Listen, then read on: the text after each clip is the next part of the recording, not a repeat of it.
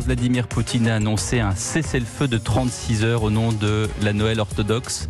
Le monde entier s'est offusqué du cynisme de la Russie. Je vous lis ce que dit le Quai d'Orsay, une tentative grossière de la part de la Russie de masquer sa responsabilité alors qu'elle continue de multiplier les exactions et de bombarder sans relâche l'ensemble du territoire ukrainien, Catherine. Oui, c'est au moment où Vladimir Poutine parle de trêve hein, de 48 heures. Quoi. Euh, donc, ce qui veut dire faut stop, arrêt.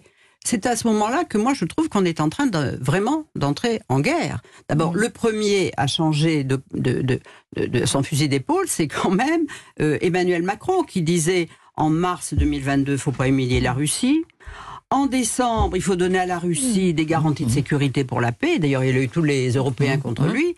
Et là, la conclusion de ses vœux, ça a été de dire qu'il admirait le combat des Ukrainiens, qu'il le respectait, que durant l'année qui s'ouvre, la France va aider l'Ukraine jusqu'à la victoire. Et nous serons ensemble. Et joignant le geste à la parole, il, lui il, leur envoie des, il va envoyer des chars. Ce qui a eu pour conséquence, comme la France, montrer qu'il fallait envoyer des chars. Ce qu'avait refusé l'Allemagne jusque-là, eh bien. Scholz, le chancelier Scholz, va lui aussi va envoyer des blindés Marder, ce qui n'est pas ce que demande l'Ukraine qui voudrait des, chars Léopard, qui sont des chars d'assaut avec des avec des des, canons des canons de 120 mm, enfin très puissants, mais enfin il va en envoyer 20, entre 20 et 40 et avec aussi des des systèmes de, de, défense antiaérienne et les Américains en rajoutent mmh. encore. Voilà, et tous ces pays prévoient d'entraîner l'armée ukrainienne, les Ukrainiens. Et en ce moment, les 15 mhm. 000 soldats ukrainiens mhm. qui, au début de la guerre, n'étaient pas formés, et ont été formés à la fois mhm. par les Canadiens, par les Anglais, par les, Américains, là, ils arrivent en ce moment en Ukraine.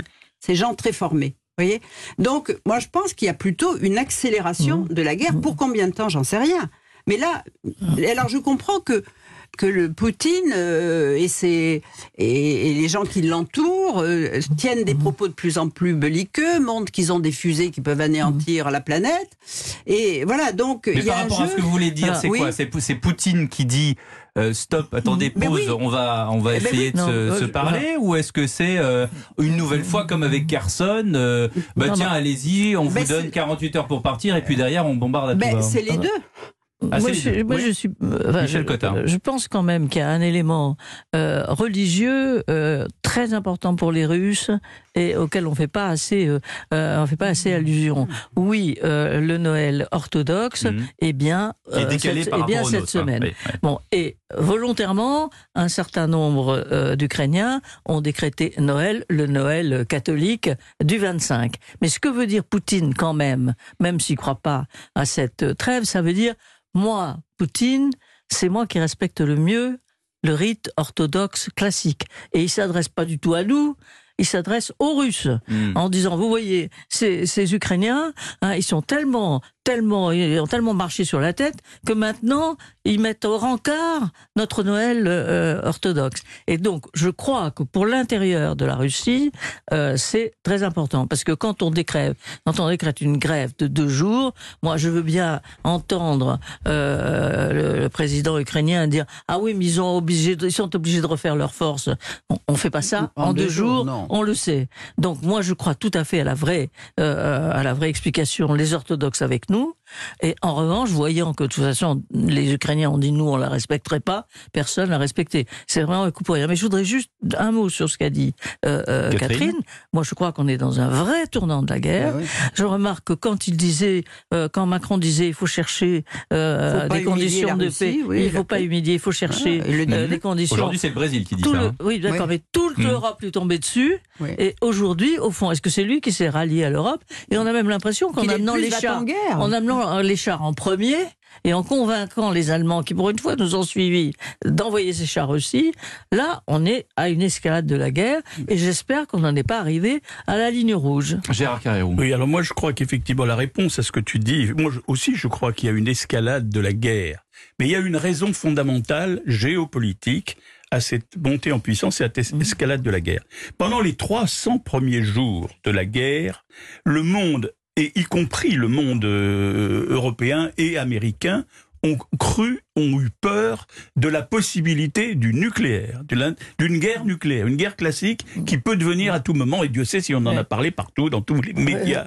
On voyait la bombe qui tombe sur la centrale euh, euh, à électricité, qui provoquait... Bon, Aujourd'hui, on, avait même des films de fiction avec des, des, chasseurs au-dessus de Paris. Absolument. Il y a un élément fondamental qui est intervenu, c'est un élément, euh, je dirais, secret quelque part, mais enfin tout le monde l'a senti, c'est l'influence de la Chine et de l'Inde, les deux pays les plus peuplés au monde. Ces deux nations ont fait savoir à Poutine que eux, ils n'acceptaient pas l'idée d'aller vers le nucléaire. Et depuis le nucléaire, on n'en parle plus. Vous avez remarqué, plus personne ne parle du nucléaire. Et à partir du moment où il y a une sorte de consensus mondial des grandes puissances pour dire attention, cette guerre ne doit pas dégénérer en guerre nucléaire.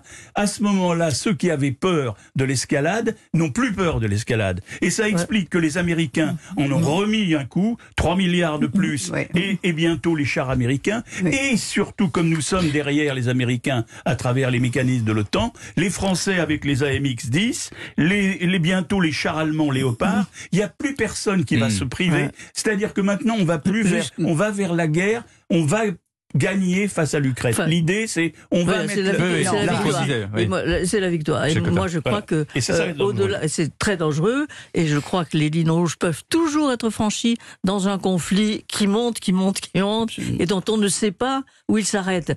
Une guerre longue, un déséquilibre l'Europe pour longtemps, et fait planer quand même le nucléaire au bout du compte. Dernière partie des grandes voix dans un instant. Santos Subito, c'est ce que criait la foule euh, qui était rassemblée pour les obsèques du pape Benoît XVI. À tout de suite.